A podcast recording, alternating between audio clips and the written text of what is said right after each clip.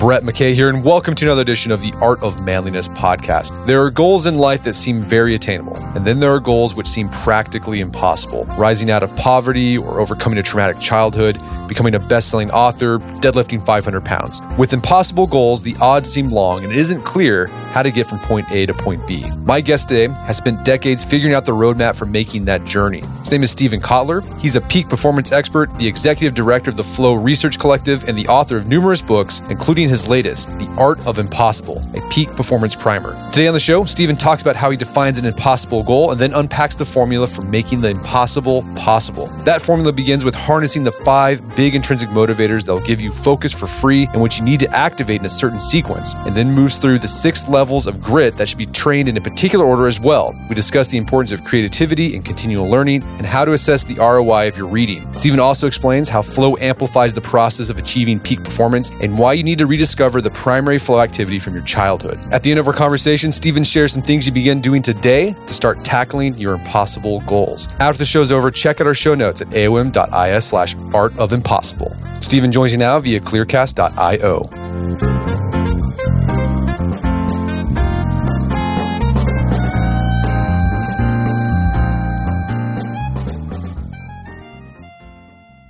All right, Steven Kotler, welcome back to the show. It's good to be with you. So we had you on the show back in 2014. It's been almost seven years when you uh, we talked to you about your book, The Rise of Superman, which is all about decoding the science of flow, which is this optimal state of attention that you know time slows down and you're able to you know perform at peak performance. You got a new book out called The Art of the Impossible. How is this book, big picture? How is this book, your new one, Art of Impossible, a continuation of your thinking and research that you did in The Rise of Superman? It's a great question. So, Art Impossible is a peak performance primer. And one, the, the first thing that distinguishes it, unlike The Rise of Superman, which was built around stories, predominantly athletes accomplishing impossible feats using, using flow and other kind of cognitive peak performance skills to really overcome incredible odds and accomplish possible feats. Flow is one portion, it's actually like one quarter of the full kind of cognitive peak performance picture. And one of the things we learned in training flow, first of all, Art Impossible is not a, or a, the Rise of Superman is by no means a how to. It's a storytelling book, right? It's about flow. It's got a ton of information, but it is not you don't come away going, oh, I immediately know step A, step B, step C. Here's how I apply this stuff in my life. And big picture, the truth of the matter is if your interest is in peak performance, flow is necessary but not sufficient. And there's other things that are also required. In fact, most of the sub skills that are optimized in flow, motivation, grit, goal setting skills, learning skills, creativity, and problem solving skills, if you don't have a very solid foundation in these skills as well, it's very diff. Flow is an enormous uptick in performance, you know, hundreds of percentiles above normal. But if you don't have the skills, the actual skills that flow is going to optimize, if they're not laid in, you're going to have a problem sustaining the state really using it for extended long term peak performance. And of course, because there are a lot of times when flow just doesn't show up, you're not going to have the requisite skills to keep going without flow. So flow is necessary, but not sufficient. I wanted to do a full picture. This is the full suite. This is everything that is involved in cognitive peak performance. And it turns out when you look at the full suite, when you look at the big picture, what you find out is not surprisingly, it's a sequence, it's a system, it's all of our biology essentially. And peak performance is nothing more than getting our biology to work for us rather than against us. And it turns out when you look at all of those things, and especially from a neurobiological point of view, which is the work I do, you start to realize, oh, wow, these things work together in an order, in a sequence. If you're interested in really maximizing performance, these things are much more effective. You go farther, faster, and with less work if you're doing all this stuff at once rather than just trying to utilize flow, for example. So there's a formula to doing the impossible. Let's define the impossible. Yeah, what is the what do you mean by the impossible? Yeah, is that, is and that, then right. the answer is yes, but that sounds freaking absurd if I don't define the impossible first. So my career has been spent studying people in all walks of life, in all domains, in all fields, in all areas who have accomplished what you could call capital I impossible, right? This is doing that which has never been done before. And these could be physical impossibles, four minute miles. These could be intellectual impossibles, Einstein's theory of relativities. These could be cultural impossibles, Rosa Parks sitting at the front of the bus. Doesn't, doesn't really matter because across the board you s- see the same things. But the book is meant to be applied by anybody who's interested in accomplishing what I have called small I impossible. Small I impossible is all that stuff that we truly believe is impossible for ourselves. There are lots of examples here. Rising out of poverty is a small I impossible. Overcoming deep trauma, small I impossible. Becoming world class in whatever you do, that's small I impossible. When I was growing up in Cleveland, Ohio in the blue collar 70s, and I wanted to be a writer from the time I was four or five years old. I didn't know any writers. I didn't know anybody who was a writer. I didn't know how you became a writer. It was like I woke up one morning and looked at my parents and said, you know, today I think I want to be an elf. No, a dwarf. No, a hobbit. I'm going to be a hobbit when I grow up, right? It was roughly the same kind of career trajectory in terms of like, how do you get from A to B? So that's what I mean by small I impossible. It's those things we believe are impossible for us where there is no clear path between point A where we are and point B where we want to go and statistically little chances of success. That said, the book is applicable to anybody who's in, interested in increasing peak performance, but the actual system and sequence is designed for anybody interested in going after high, hard goals, exceeding their limitations, exceeding their expectations, and, and really turning their biggest dreams into their most recent achievements. That's what the focus is. All right, so it's it's a, it's the formula to, to achieve both big I impossible, small I impossible. Mm-hmm. But like, why do you think so many people fail to live up? Like, why don't a lot of people figure out this formula on their own? Like, of, of achieving that small I impossible. Like, why do so many people fail to live up to their potential? So here's the real answer, as far as I can tell. When you talk to actual peak performers, and I know you know I, am familiar. I'm familiar with your show and your audience. That you know you've got some hard chargers who listen to you on a regular basis what happens when th- those folks read The Art of Impossible, and enough have at this point that I could, I think I could speak learnedly about this or a little bit learnedly, is most people go, oh, wow, I was doing about 60, 65% of this stuff on my own. I didn't even know it. Or I did, I was doing it intentionally, but I didn't know it was a sequence. I didn't know how it was designed to work. And there are usually gaps in their game. And it, it varies. You know what I mean? For example, I did a lot of work. I've done a lot of work with the military and the US Special Forces and things like that. And their gaps tend to be around things like creative problem solving and recovery, things that are not often kind of part of the kind of military structure. They're starting to be, but they're not, they're not there. Other people, a lot of most normal people tend to come off because they haven't optimized all of the different quantities of intrinsic motivation. They don't have all their intrinsic motivators pointing in the same direction. They don't have, there are six levels of grit, it, it appears, and they all seem to be needed to be trained independently. And you may have a couple of them, but you may have gaps in the chain. So a lot of it is that kind of stuff. Because as I said, peak performance is nothing more than getting our biology to work for us rather than against us. It's a limited suite of things, but we all have weaknesses right? All of us have weaknesses someplace. And that's usually why we get derailed. It's not the whole picture. It's usually three or four elements in the big picture that are missing. And that once we dial them in and start to understand how these things work together and how to get them to work together, that usually tends to be the problem. Well, one thing you say in the book, you make a point about this idea that it, this is all about harnessing your your innate biology that I already have so I want to go back to this idea. I mean, what, what this is all about, what the art of impossible is about, is helping people, you know, harness their innate biological processes that allow them to perform at their peak. Something you say, you said that biology scales, personality doesn't. What do you mean by that? You've seen this a lot in peak performance. So, unfortunately, fairly frequently in the world of, it's, it's less done in the world of like the world I, I'm in, which is like really hardcore science backed peak performance stuff, but you see it a lot more in coaching and you see it all over self help.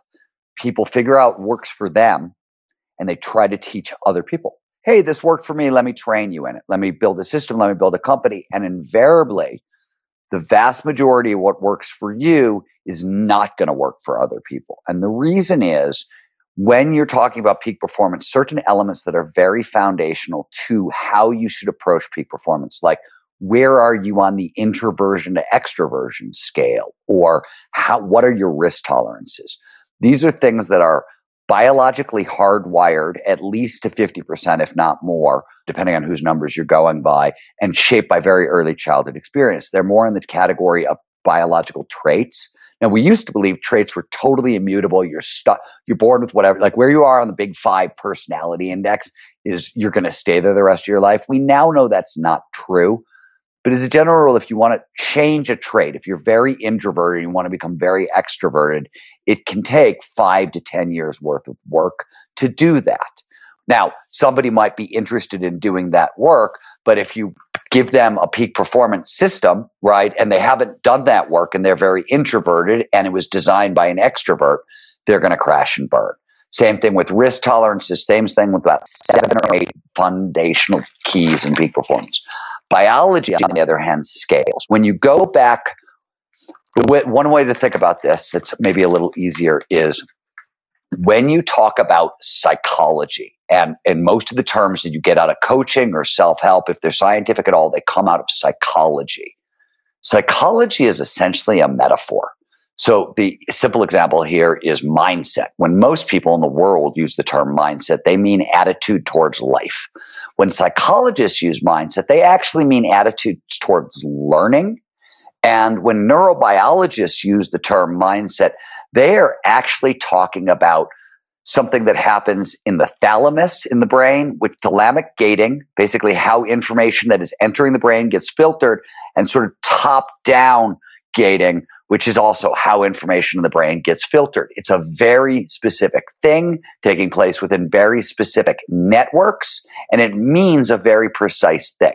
The very precise thing that it means is what you need get the reaction you're looking for.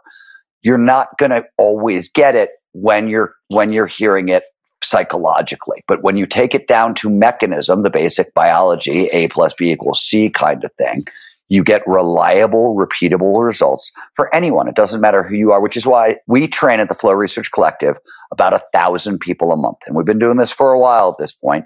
That's a very large sample size. And we can tell you we train everybody from the US Special Forces to Olympic and professional athletes through like soccer moms from Iowa and insurance brokers from Kansas this when you go down to biology it works for everyone. When you try to stay at the level of the psychology it's often going to exclude people and when you come in from the level of personality you will often have a disaster. You'll just make turn you it either won't work for very long or you'll create a big mess all right, let's let's talk about this formula that goes down to the biological level of peak performance. And the first part of this is motivation. And that's another one of those words that gets thrown around a lot in the, the self-help community and psychology where you know, you got to be motivated, and you're like, what is motivation? Like, what, what exactly? Is, yeah, right? what exactly? What is motivation? And, and, like, what? And why what, does it matter? Right? Like, okay, right. well, I motive, I want motivation, and okay, but what is it, and why does it matter? Right? That's the question you're asking. Right. So, first of all, depending on who you talk to, but as general, motivation is a psychological catch all term for three or four, depending on how you want to break them down, categories of skills. One, there's external and internal or extrinsic and intrinsic motivation. Extrinsic motivation are things we want that are outside of ourselves money, sex, fame. Those are all extrinsic motivators. Then there are intrinsic motivators. These are these are things that sort of motivate us automatically, and I'll speak more to that in a second. Curiosity, mastery, autonomy, passion, and purpose are the biggest five. There are others, but those are the big five. Simultaneously, when people talk about a motivation, they're also talking about grit. And as I mentioned before, there are actually six levels of grit skills, and peak performers need to train sort of all of them. Now, we're going to start with intrinsic and extrinsic motivation. That's where the conversation starts. And why does motivation matter? It's a great question. Let's start there.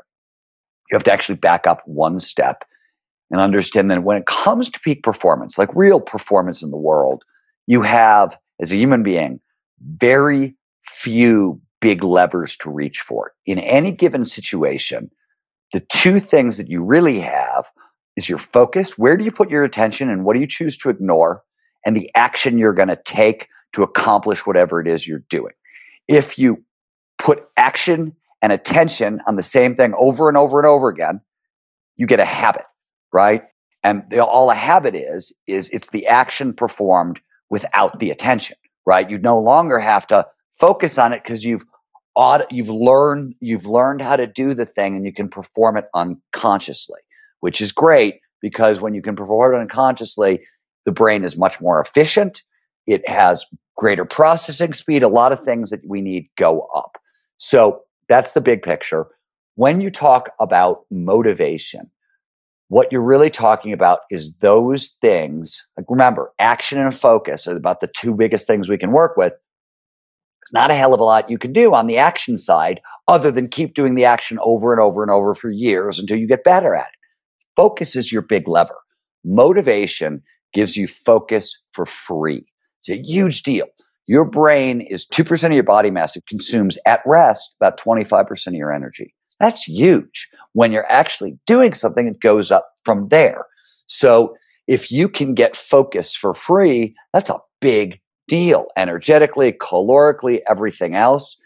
Think about curiosity. Everything starts with curiosity. It's the foundational human motivator, and it gives us a little bit of focus for free. When we're curious about something, when you're interested in what somebody is saying to you, it's not hard to pay attention to them. It happens automatically. When you're into a subject, reading a book is not hard. You're psyched to read the book. You can't wait to get back to the book, etc.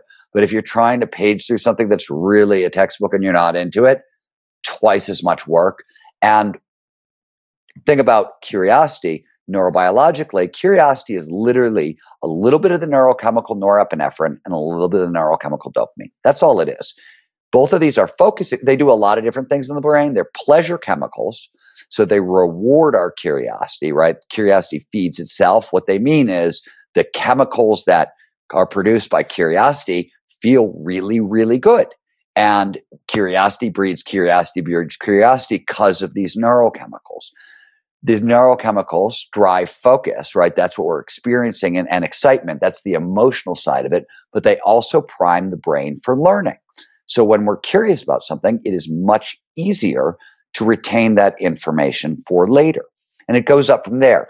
The secret with curiosity is passion is what follows curiosity. Passion is nothing more than the intersection of multiple curiosities plus, you know, playing at that intersection and producing a series of wins. That's really the foundational ingredients in passion.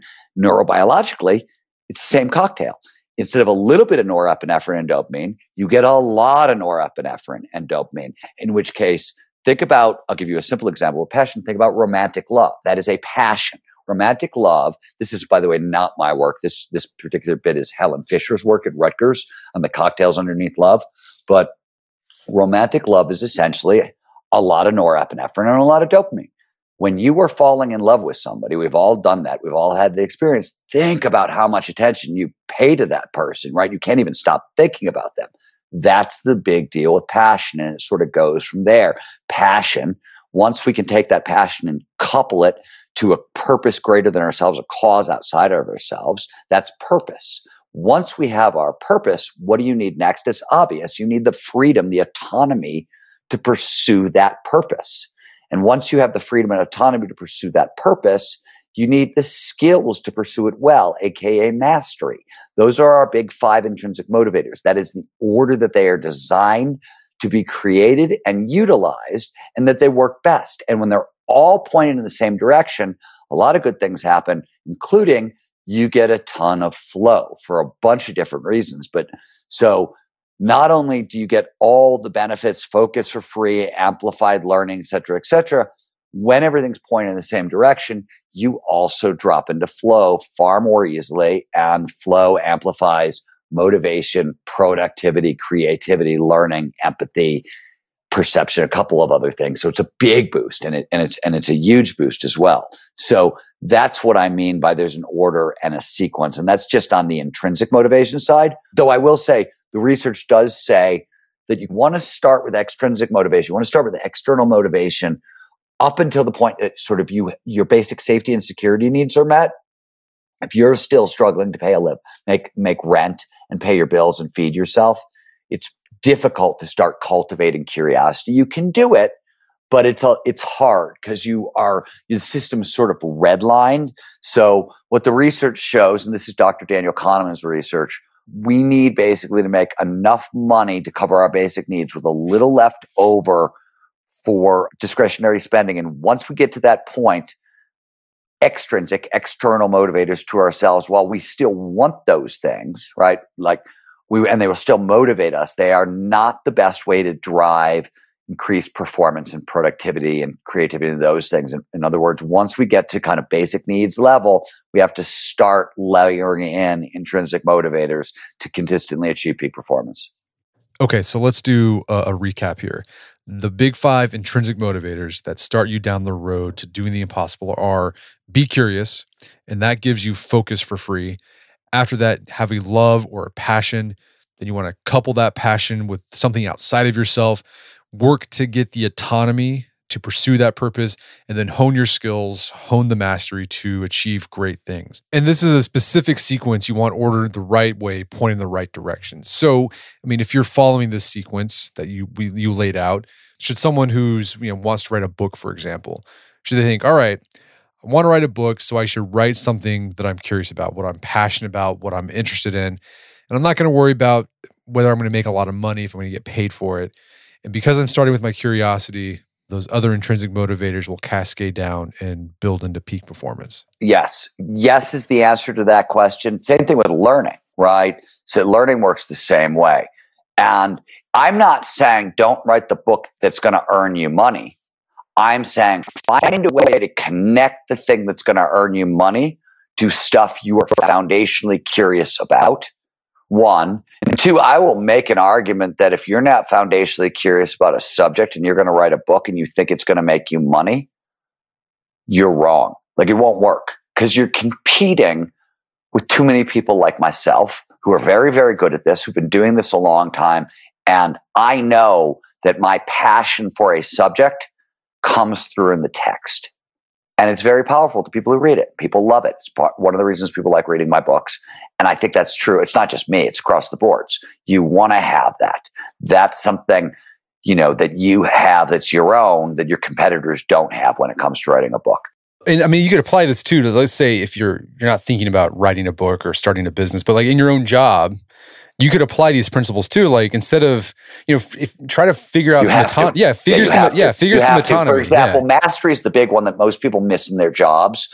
Autonomy and mastery are really like you know. May I mean, a lot of people may not have jobs that are totally lined up with their passion or their purpose. Those are those are different issues, but often you can reframe. You know, I used to do this all the time when I was a young journalist, right? I would have to sort of write to save my life because I was paying my bills as a freelance journalist and I would have to produce tremendous amounts of copy about tons of subjects, including a lot of stuff that wasn't the sexiest stuff in the world for me. But I would always find something in the subject that I was curious about. And I would also find something in the subject that if I like I would try to maybe I was writing an article. I remember one, I remember one really great example, and I pulled it off. Uh, I will never tell you where the article appeared, but uh, I uh, I had to write an article on data caves. It was very early on, and I was writing about some of the earliest data caves. Now, data caves are kind of neat, but they're not super neat to me.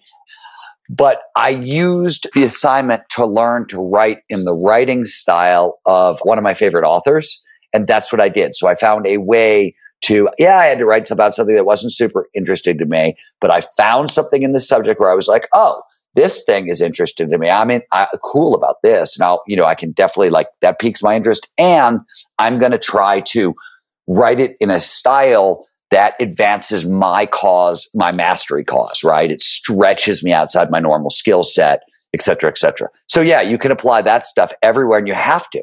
You absolutely have to because it's otherwise you can't just you can't generate enough energy for performing at your best. It just won't work over time. You can fake it obviously for a little while, but not for a long time. Yeah, that mastery component, that's something that motivated my dad throughout his career. I remember when I was like 20 and I asked my dad, I was like, Dad, he was a federal. What does your dad do? So he was a federal game warden for the U.S. Okay. Fish and Wildlife Service. And, you know, growing up, I saw like he did the exact same thing every day. He had a season to his, his career. During the fall, winter, he was out checking duck hunters. But then he was just going to work every day, same time, writing reports, talking to people, investigating. And I, I remember asking him like when I was 20, he's like, Dad, how do you do that? Like every day, it's like the same thing. And he, he said, it's like, I just, what motivates me is I try to get better and better every day. And I'm like, okay, that makes sense. And that that that I mean, he had a he had a fruitful and he enjoyed his career and a fulfilling career. Yeah, there are certain conditions, you know, and later on in the book I talk about recovery and things like that, and, and, and thus I talk about burnout. There is if you have a passive aggressive boss who's constantly moving the goalposts, get out from under. That's just like there's not a whole lot in that particular situation that's a I want to figure out how to get a different job situation. But in almost every other situation, the path of mastery and kind of reframing stuff so it aligns with fundamental goals and things like that is very effective. It's a very effective way to get better. And, you know, any career, I always say, I mean, this is one of the hardest things I see for, for writers, for artists, for, I see it with coders any anything where there's a sort of a creative skill set at the core of what you do what usually happens to people is in their 20s 20s are when you get famous for what you can do right? Who you are. You get famous or well known or you rise in your company et cetera et cetera based on who you are. Once you get to a certain level nobody cares who you are anymore they now now you have to like join a team and lift up the whole team. So for me, it was super clear. I remember when I finally, I was, I was r- roughly around 30 years old and I, and I had sort of moved into the really like a big leagues for writing was working for the New York Times, Sunday Magazine, Wired, that, that level. And I was already, I had published a best selling book. I, you know, I was a known writer. I had published, a, nobody cared. They wanted the best Wired magazine story I could write. Nobody wanted a great Steven Kotler story. And that's the like, that's the 30s in everybody's career, right? You end up like you can only take yourself so far and you have to sort of hit yourself to a company or a thing. And then they want you to be creative or work inside of their boxes for usually that phase lasts about a decade and you can either use it to move towards mastering your skills or not. You know what I mean? Like it, it there's not there are ways around it occasionally, I guess, but they're rare in careers. And it's a long sort of stopover. And if you don't figure that trick out, you're going to stall. We're going to take a quick break for a word from our sponsors. And now back to the show. Okay, so the, we've been talking about these intrinsic motivators. And these can like this is like basically free energy in a in a sense. But like you also talk about there's this idea of grit and it's like when I'm so, yeah, yeah when most people let's walk it let's yeah. walk it all the way through for people because and I'll do it quickly. Sure. Once you have your five intrinsic motivators set up and pointing in the right direction, you have goals are next.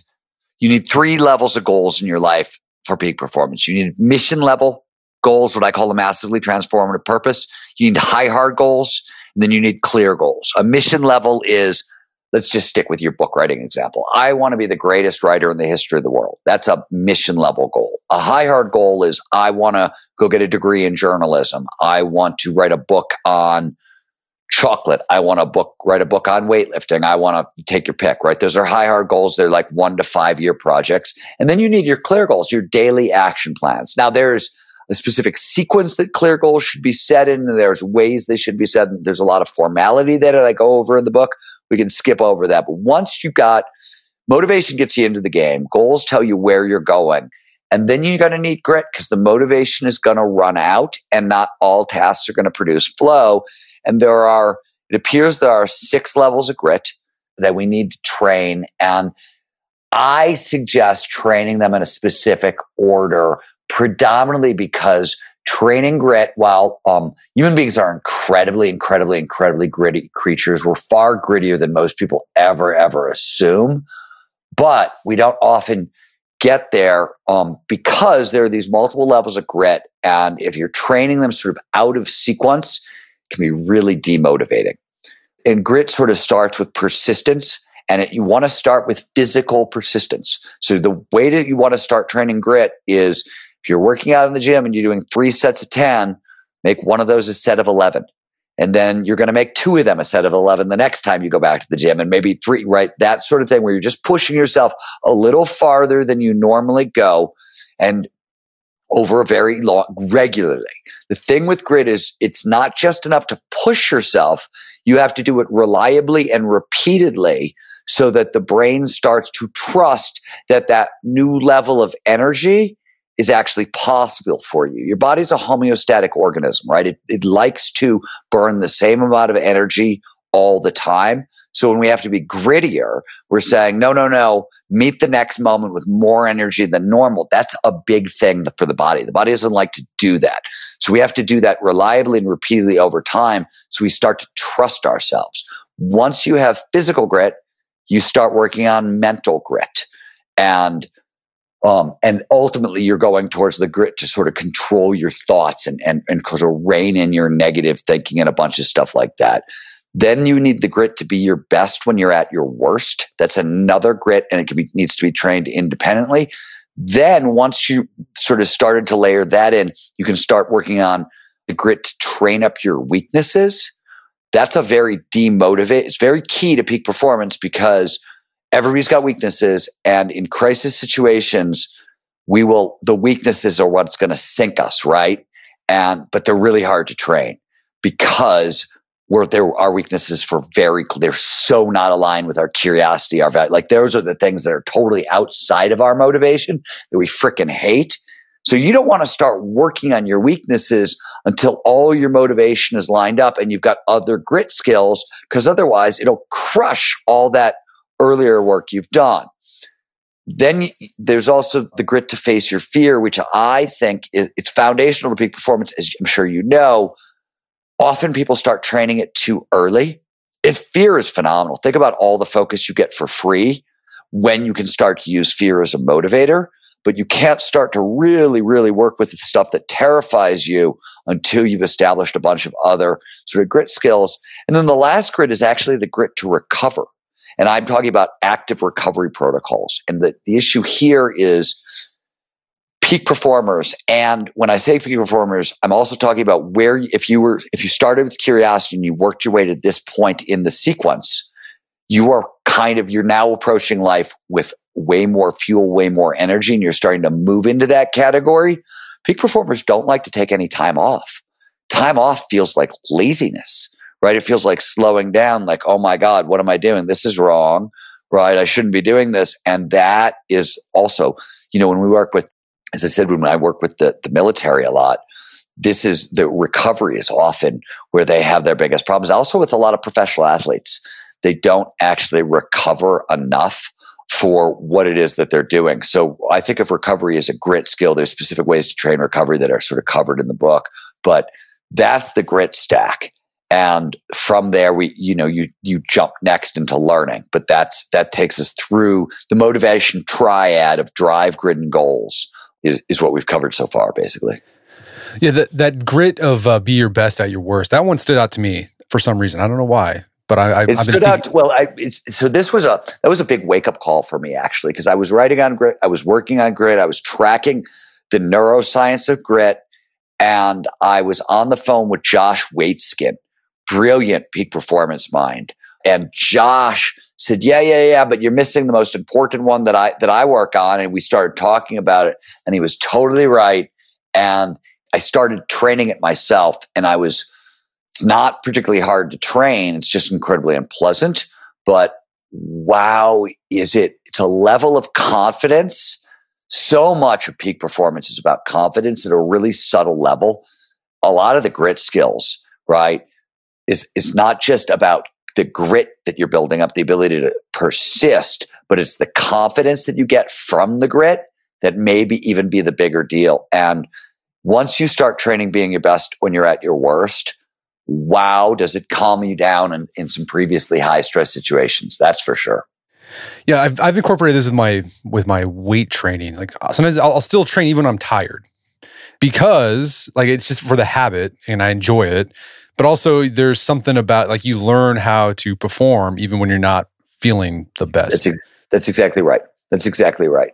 Uh, that and and it's and it's super super key. And I think, by the way, people who are athletes who have long you know histories in their life of athletics, sooner or later you learn some of those skills, right? Because athletics demands them.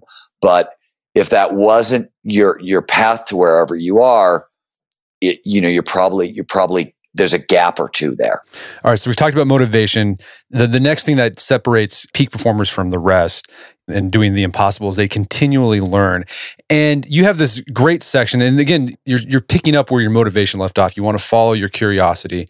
You make this really compelling case on continual learning about reading books to learn instead of just reading blog posts or watching a YouTube video, which is most people what that's what they want to do when they want to learn something. Why why read books and like what's your process for picking books on learning a new subject or you know learning more about a subject you're already interested in? So there's two sides to this, right? Let me speak to learning for half a second from a bigger picture before sure. we dive into this, um, only because I just find it helpful. So Flow is peak performance. We, we've cleared that up at, at the start. The more time you spend in flow, the farther you're going to get faster, right? Flow states have triggers, preconditions that lead to more flow. The most important one is known as the challenge skills balance. Simple idea is this flow follows focus. It shows up when most of our attention, all of our attention is on the task at hand, right? When we're totally focused on the thing that we're doing and we're pushing our skills to the utmost. We're using our skills to the utmost. This is the challenge skills balance, right? We pay the most attention to the task at hand when the challenge of the task at hand slightly exceeds our skill set. So you want to sort of stretch but not snap. For that to happen, if you're using your skills to the utmost, the most important thing you can do to maximize flow, you're going to be learning. That's the only way you can use your skills to the utmost. It requires learning to onboard those skills and then accelerated learning when you're using them to the utmost. If you do not have solid learning skills, you're going to have really sustained problems right at this spot.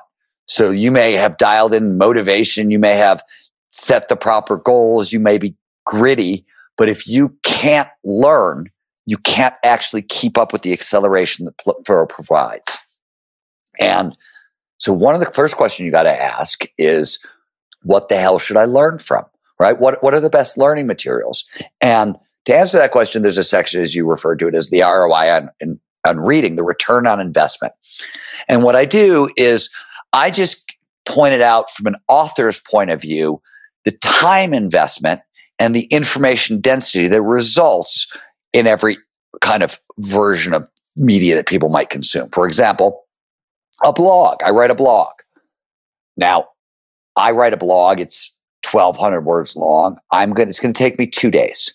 I'm going to work on it for three or four hours on day one. I'm going to read, I'll probably have read a bunch to get in there, but I'll, I'll, I'll talk to a couple of experts and I'll write for about four hours. The next day, I'll talk to another expert and I'll write for about four more hours. So, average reading speed is about 250 words a minute average blog is, let's say this blog is a thousand words long. It's going to take you four minutes to read that. So I give you about eight hours of my life and my brain power, and you give me four minutes. That seems like a kind of cool trade. But then you go up to the level of like a magazine article, say what I would write for Wired. These articles are about 5,000 words long. So they're going to take the average reader about 20 minutes. How long does it take me to write one? Well, for uh, an article for Wired, I'm going to do about a month's worth of research on the front end. Then I'm going to report the actual story, and that's probably going to take about three months. And then it's probably going to take two to three months for me to write it. And you're going to have the benefit of my editor, my the publisher, and a fact checker, and probably a couple other people.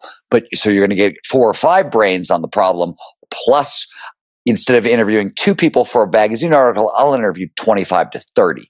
So you get 35 people's brains, roughly eight months of work, and it costs you 20 minutes.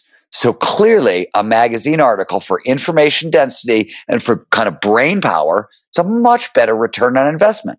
You're getting so much more. a book, Art of Impossible. Art of Impossible is a book based on 30 years of research. It's based on hundreds, if not thousands, of interviews. It's the components of the book have appeared in dozens and dozens and dozens of publications, hundreds, if not thousands of people's brain power have has gone into Art of Impossible. And it's going to take you about seven hours to read. You can get 30 years of my life for seven hours. You can get eight months of my life for 20 minutes, or you can get two days of my life for four minutes. That's the ROI on reading. And listening YouTube videos, podcasts, they're maybe better than a blog, but they're not nearly as dense as a magazine article. They're somewhere in between. They're not a particularly good investment either. So if you're looking for learning, books are the densest form of information available on the planet. They're just the most bang for your buck for your time. Books, books, as my one of my first mentors used to say, books are where they keep the secrets. And you also you lay out this uh, sequence you follow in, in, in picking out books to read that I that I actually I followed myself. Like when I've researched articles, I've done the exact same thing. And it's basically you start off, you find a book that's like popular, the like kind of book you'd find at an airport. Read that, it's easy, and then you just get more and more dense, more difficult until you're like basically reading journal articles and science journals. Yeah, because you want to like a lot of learning, just how the brain learns, is about kind of figuring out what is the vocabulary of a subject and sort of what is the history, the chronology of a subject, the ordering of the ideas, right? Any anything you're trying to learn was a voyage of discovery for people. Somebody had a question, somebody answered that question, led to another question, led to another. So like that's you could consider that that that because the brain naturally our brains are natural storytellers. We link cause with effect automatically, right? Because that's survival. So historical narratives, this came first, this came second, this came third. We automatically understand the brain knows how to do that. You don't have to work as hard. And once you have the historical narrative, you have the big Christmas tree, and then you can start hanging ornaments. And the truth of the matter, as you know, because you've learned a bunch of difficult subjects, some colossal amount of the actual information in a subject, depending on the subject, but definitely over 40% in pretty much any subject, is contained in the language of the subject right? And it's not even a whole lot of language. It's usually a lot less vocabulary than you actually think you need to learn. So I always start there. Like start with the most fun thing, follow follow your curiosity through the subject. And I think the most important thing for people to know is as you get into harder and harder books, people make this mistake. They think there's a quiz later, right? And they, they like, if they don't understand something, they stop and they reread and they take notes and that blah, blah, blah, and all that stuff. And that's actually, you're fighting how your brain naturally learns. The best way to learn a subject is to follow your curiosity through the subject. Take notes around the things that naturally catch your attention because that naturally will produce a lot of norepinephrine which primes the brain for learning and you'll have an easier time remembering it. Those are the things. So the big point for a lot of people is as you read your way through a subject, don't get mad at yourself if you don't understand everything. The po- there's no way you're going to understand everything. It's a new subject. And don't try and don't get mad and don't like just keep going because learning is unconscious. Even if you're lost, your brain is still picking up information. Just keep going. All right, so we've talked about motivation, we talked about learning. The third component of peak performance is creativity. Tell us about that. What is what's going on there? Yes, I, well, so simply put, everybody's going to get this really quickly. High hard goals, by definition, I'm at point A. It's a high hard goal or a mission level goal because I don't know how to get there. Right? Like I don't know how to get there. So if you don't know how to get there, you need creativity, creative problem solving because you need to steer. That's what creativity is in the equation. Learning, motivation gets you in the game. Learning allows you to continue to play. Creativity is how you steer. And creativity is where things like learning and like motivation, these are invisible skills, right? They're not, they're not visible things. And most of what is required for creativity is a shift in states of consciousness less than a set of skills. So it's tricky to learn how to how to think creatively and how to be more creative, but it's foundational both, you know, short term in the moment, how am I creative now? And then what I call um, and did some extensive research on long haul creativity. What does it take to sustain creativity over a long career? Which, you know, it's interesting when I got interested in this question of long haul creativity because it's it's it's very not it's not studied very much. There's a lot of stuff on how can I be more creative for the project I'm working on, right? Or I'm going to spend the next 10 years of my life doing a podcast. How can I be creative doing this podcast? Like people think that way, but they don't think, oh my God, I'm going to have to reinvent myself and reinvent myself and reinvent myself. And yet, when you pe- meet people, whatever the field, who have had really long careers, most people have had to reinvent themselves seven, eight times. And I think that's with technology today, I think that's going to speed up a little bit, right? And so we're going to need to be able to read. We're going to need that creativity and we're going to need to sustain that creativity over the long haul. And there's a whole different set of skills required for that. But that's the creative component in the picture. And again, where does flow fit in all this? Like, does flow just kind of come in every now and then to you know supercharge this stuff? Well, flow shows up every step of the way. And so, for example, creativity, which when, when I say the term creativity, I'm, I'm actually technically talking about the definition of creativity, which is the creation of novel, novel ideas that are useful. And when you break that apart, because because actually at a, a skill set level, that's idea generation, problem identification, right? There's there's actually tons of sub steps in between that also sort of go into this component. Now, on the flow side, I will say creativity is a flow trigger. What I'm, what I actually mean by that is the experience of insight or intuition, which is when the brain links two novel ideas together or a new idea with an old idea to produce something startlingly new. That experience of insight produces a little bit of dopamine. We've all had this experience. You've done a crossword puzzle, you get an answer right. That's your brain that's doing pattern recognition. And when you get an answer right, that little rush of pleasure, that's dopamine.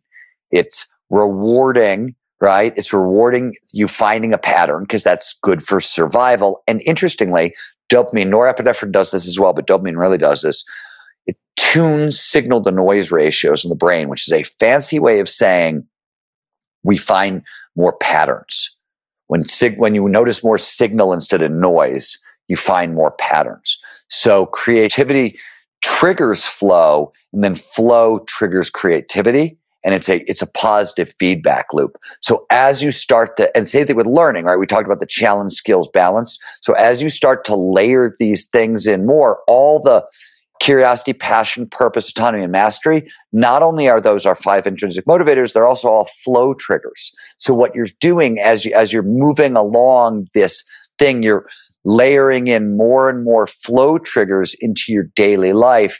You're going to get more flow as a result. So yes, flow is coming along much more reliably and repeatedly as you move along to amplify all your efforts. And since flow is where we're going to go next, let's just talk about that amplification. Let me put some numbers on things so people understand what we're talking about.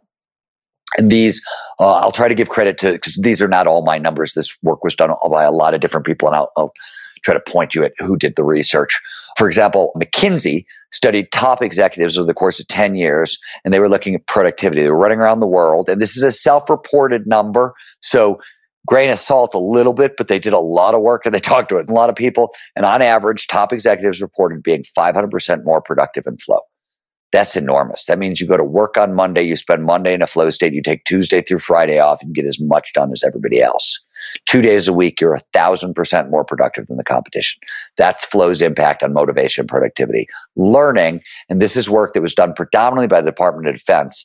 They find that soldiers in flow, for example, will learn 240% faster than normal. Other studies have taken that all the way as high as, as, as 500% faster than normal, but it, it, sort of depends. Creativity, a lot of different people did worked on this will spike 400 to 700%. And then we see a bunch of additional things, creative, uh, cooperation, collaboration, empathy, environmental awareness, which is basically our ability to perceive the natural world, and a whole bunch of physical skills. You get strength, you get stamina, and you also get fast twitch muscle response, and it deadens the pain response. So that's the full sort of, well, that's all the stuff that gets amplified in flow. And we could talk about why if you, if you want to, like we understand the biology underneath, underneath that. But when you say, yes, you get more flow along the way, that's a big deal. That's the that that was the point of all this. It's not a it's that's not a small thing. And because flow is directly tied to happiness, well-being, meaning, and purpose, meaning the more flow you get, the higher you, the more well-being, happiness, meaning, and purpose, and things like that you get. You know, it ends up being this incredibly positive, self-reinforcing cycle. What I thought was interesting, you had this great section in the book where, you know, throughout the book, you've been highlighting all this modern research, scientific research about how to perform at your peak. But then you found that 150 years ago, uh, German philosopher Friedrich Nietzsche was basically kind of talking about the same thing with his philosophy. How did you make, how, how did so, you make that connection? So one, well, I I have a minor in philosophy, so this is you know I this is something I, a long time fascination. My chief scientist is also before he was a a neuro guy is a uh, philosophy major. He's got a huge Nietzsche tattoo on his shoulder. Like we're we're big Nietzsche fans at at the Flow Research Collective in general, but Nietzsche is important because one, I said peak performance is nothing more than getting your biology to work for you rather than against you. And it's a limited set of skills, as, as we've been talking about, right? So Nietzsche was the first guy to come after Darwin. Darwin said, hey, the body evolves and we got to use science to study this. And Nietzsche and a couple other people went, holy crap, mind evolves. And Nietzsche was interested in peak performance, right? We, well, everybody's familiar with the term, the Ubermensch, the Superman, right? That was his whole project. How do we turn humans into Supermen? Or my favorite Nietzsche quote, which is, man is something that needs to be overcome. What have you done today to overcome him?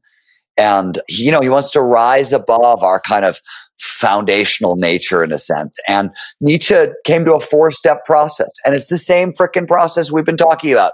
His process starts with motivation, right? Find an organizing idea for your life. In other words, get all your intrinsic motivators point in the same direction. He then goes into suffering is mandatory because you have to learn grit skills. And then learning and creativity come next. And then what do you use to turbo boost the whole goddamn thing? Flow. Only Nietzsche didn't call it flow, he called it Rausch, which is German for overflowing joy. So it's the same formula. It hasn't changed in 150 years because the biology is the same. Well, so we've been talking about this the formula big picture. But for those who are we're about to start we're starting a new year. Like what are some things that people can do, a few suggestions that people can do on a daily or weekly basis to start accomplishing that, you know, maybe the small lie impossible in their life in 2021? So I mean, there's a lot, right? Like what, what you end up finding is that peak performance is seven things you want to do every day and about six things you want to do every week. There's a bunch of onboarding processes, but what it comes down to is about seven daily practices and five, four, five to six weekly practices. Most of the daily practices are very short five minutes here, five minutes there, 25 minutes here. And the biggest one is you got to, this is where we'll start. If you're not sleeping seven, eight hours a night, forget about it. You just can't do this work. The body needs seven to eight hours of sleep a night. There are people who think, oh, I can get by on less. Go take some cognitive tests when you're tired and see how you perform. They're all over uh, online. Just see, test your, test your cognitive function when awake versus a little tired versus a lot tired. You'll be shocked. You'll sleep seven, eight hours a night. It's like, it's fast enough. That's, I'm going to start there. And the second thing I'm going to say after that everybody has a primary flow activity. This is that thing you did as a child that just produced a ton of flow. I don't care if it was, you know, staring at dinosaur skeletons in the Natural History Museum, learning to dance to hip hop, building model airplanes, doing gymnastics, skateboarding, whatever it was. There was something that, you know, whenever you did it, it just sucked your brain in and you just totally dropped in. And it's a very reliable source of flow in your life this primary flow activity usually gets set down by adults. As we get more responsible we stop doing our highest flow activities right? And the thing is two things that are important here. One the more flow you get the more flow you get. Flow is a focusing skill. It's a kind of way of paying attention to the thing that you're doing. So if i go skiing on monday and drop into a flow state and then go to work on thursday i've got a better chance of getting into flow. A. B the massively heightened creativity you see in flow, 400 to 700%, this is Teresa Amabile's work at Harvard, outlasts the flow state by a day, maybe two. So you will get more flow in general and more creativity simply for just doubling down on this activity. And the amount, when you move into flow, it resets the nervous system, meaning all the stress hormones in the body are flushed out of your system. And they're replaced by a lot of positive feel good neurochemistry. If you are running hot, if you are anxious, if it has been a tough year, and I don't know anybody who got through 2020, 2021, and it wasn't a tough year, you know what I mean? Like you're probably running hot. So you got to relieve that anxiety. These are just like the two simplest things that I think are really important. I like to end my day by creating a clear goals list for the next day. Huge lift, especially if we're working from home. Start with your hardest task and figure out how many things you can do in a day and be excellent at them. That's how many items go on your clear goals list. And anything that's going to take energy, you got to have a tough conversation with your boyfriend or girlfriend or wife or husband. That goes on the list. You got to walk the dog. That goes on anything that burns energy that you got to be present for goes on the list kind of thing. Clear goals list end your day practicing some distraction management, meaning turn off anything that's going to distract you from kind of your, your first high hardest task in the morning. And then clear goals list. Start with the hardest task, work to your easiest task. That follows kind of the way our energy works throughout the day, et cetera, et cetera. Those are just a handful of quick tips. I can keep going, well, people can find a ton more details on these practices and everything else we've talked about in your book. And there's a lot of really interesting insights in it. We scratched the surface today. Uh, so, where can people go to learn more about the book and the rest of your work? First of all, you can go to theartofimpossible.com, which is kind of the web page for the book. And by this way, if you want to learn all the kind of ins and outs of the book, check out the blog section on that website because there's tons of stuff up there. StevenKotler.com will get you all things me, all the, you know, there's 13 other books, etc.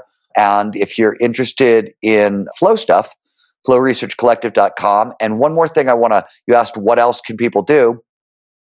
Besides your primary flow activity, if you go to flowblocker.com, www.flowblocker.com, we built a giant diagnostic at the Flow Research Collective. There are six major blockers of flow that most people and most people have one or two of them in their life, but there's usually one main one. And we just built a diagnostic and we're giving it away for free because it's really like if you double down on your primary flow activity and you sort of take the flow blocker diagnostic and remove the one thing that's really sort of standing between you and more flow, those two things alone will start turning up the knob on flow. And literally, like just creating a clear goals list at the end of the day, maybe a little bit of uh, distraction management at the end of the day. So you're kind of ready to dive into your next day and getting seven to eight hours of sleep a night. There's a bunch of other things in the book that you can kind of look at, but that's a really, that's a really simple, basic playlist that anybody can start with. And it's a fun, sort of a fun playlist. you know what I mean? Right. As opposed to some of the other stuff. Well, Steven, this has been a great conversation. Thanks so much time. It's been a pleasure. Thank you so much for your interest. I appreciate it. My guest today was Steven Kotler. He's the author of the new book, The Art of Impossible, a peak performance primer. It's available on Amazon.com and bookstores everywhere. Go pick up a copy today. It's a great book to start 2021 off with. Also, you can find out more information about his work at his website, stevenkotler.com. Also, check out our show notes at aom.is slash art of impossible, where you can find links to resources where you can delve deeper into this topic.